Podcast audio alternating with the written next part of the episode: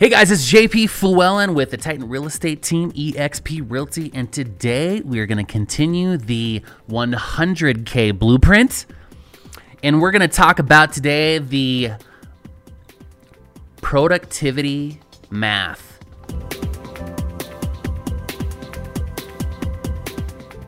And what do I mean by productivity math? What is it going to take? How much effort do I have to put in to get success?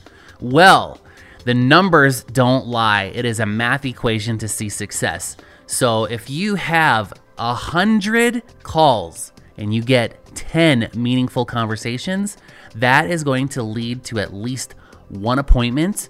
And if you're good at what you're doing and you've got good training, then that one appointment should lead to one closing.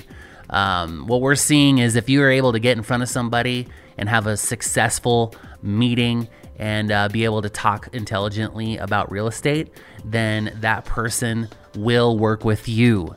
And uh, so if you're getting in front of people by making those calls, and uh, part of that is we talked earlier in this series about time blocking.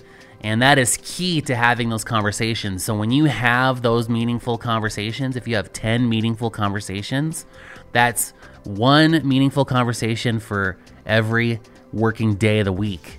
So, if you can have one meaningful conversation for every working day of the week, you should close two to three deals a month once you start getting into a habit of the um, continuous uh, workflow of your business. So if you continue to do that and you're able to have those meaningful conversations, you're going to have a successful real estate business.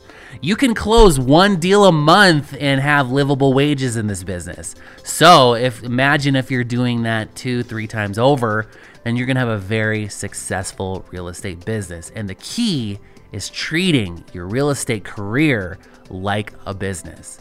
And uh, you're not just a job, it's a lifestyle. I'm JP Fluellen, Titan Real Estate Team, eXp Realty, and we'll catch you guys on the next video.